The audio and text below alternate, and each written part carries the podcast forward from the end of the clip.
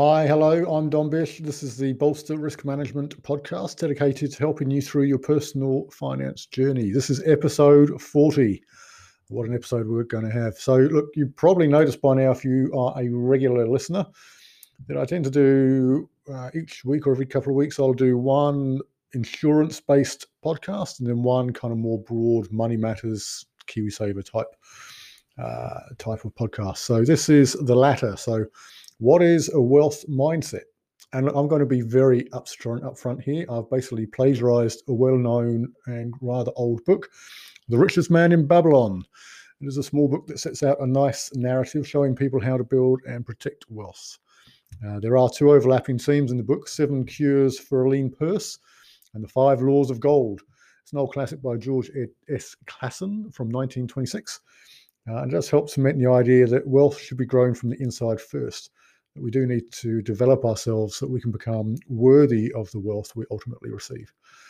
And so the two themes can really be summarized uh, as the below. So um, pay yourself first, pay at least 10% of your income. Now, no matter how small that 10% is in dollars and cents for you, no matter how hard it is, it's a great habit to save 10%. Uh, set up an automatic payment to a different bank account, uh, something that you don't normally use. Uh, that way, you, you kind of uh, it's not as easy just to transfer money back and forth. Uh, for many people, 10% of your earnings might seem a bit too much. So, if that's the case, start with 3% or 5%. Uh, build up to 10%, but just start putting some money away now regularly. remember that changing our behaviors is a great place to start. And there's two reasons. So, first, for that rainy day event. So, your car breaks down, or COVID hits and lockdown knocks your income sideways, whatever. The other reason is to build up a bit of a war chest for the good opportunities that will start coming your way. It's very difficult to make use of the situations that could increase your investment or increase your wealth if you don't have the money set, set aside to start with. And why pay yourself first? Because most people pay all their expenses first and then try to save what's left. Most people, so over 80% by some counts, uh, spend more than they earn, and so never save anything. So, taking that money for yourself first is a subtle shift in your behavior, and it's also just a clear indication that you are taking control over your money. Uh, instead of your money taking control of you as uh, as it goes. Now, so the second point then is live within your means. I've kind of alluded to this in the first point. So, um, yes, spend on the uh, necessities, but also allocate some for your own pleasure. Now, We've got monkey brains that need some reward every now and again to keep us on track. The challenge is to do all this without spending more than 90% of your earnings. Remember that we're paying ourselves the first 10%. So take a good look at your current spending habits. Are they all of necessities? Now, if you're not within your 90%, then what you need to do is you need to let go of some stuff right now.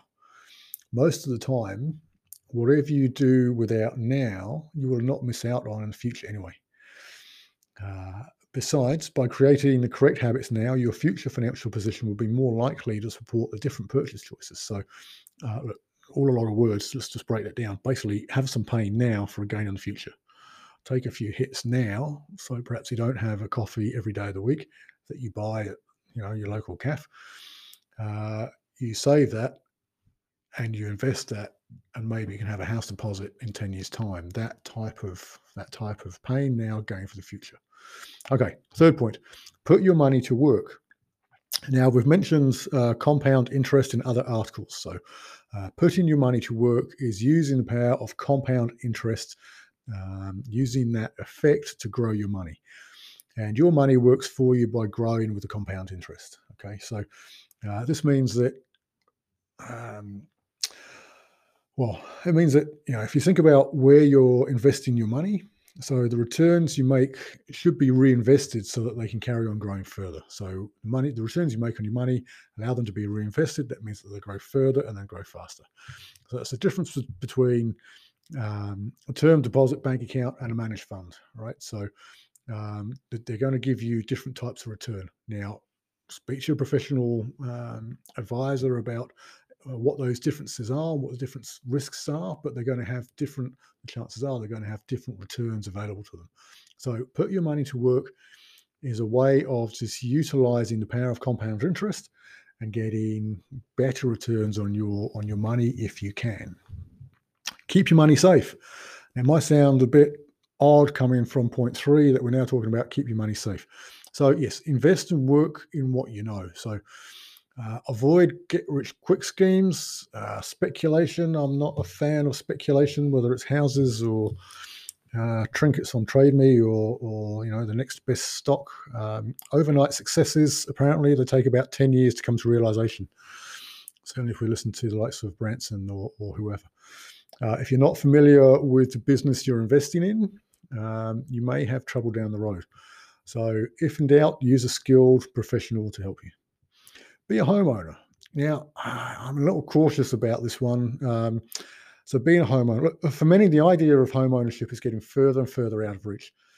That said, if you're paying a large portion of your earnings on rent, then you may as well pay for a mortgage uh, so you can create your own asset. Now, look, it's a tough ask uh, in the current property market. I appreciate that. Um, however, by employing some of the previous steps, those opportunities will present themselves. One thing that home ownership does do is it, uh, it drives people into a form of well, forced savings, albeit over 30 odd years, your your savings, your your money has been forced into bricks and mortar so that you can uh, you can free up over time. Okay, the sixth point. Uh, ensure your future income. Now, of course, this is near and dear to my heart. So we've covered the need for personal insurance in many other articles. Be prepared for the unexpected. Something is going to come up. No one is immune to unexpected financial mishaps. If your income stopped tomorrow, how long could the family survive? Right. So protect your income. It's a foundational principle in all personal finance. And number seven, the last one is improve your skills to earn more. Invest in yourself. I've heard it said that you should invest 10% of your earnings in your own education, development, and growth. Again, many people hear that and go, What? No way, aren't able to do that. But just think for a moment if you did upskill yourself, how might that improve your earning potential? Now, sure, 10% of your earnings per year is, you know, quite a big chunk of change to spend on your education. However, if you just started investing a small portion in yourself, maybe do some more courses, do some nighttime courses, do some other things. Maybe you could develop yourself in your chosen career, or maybe get a new career if the one you're in isn't isn't floating your boat.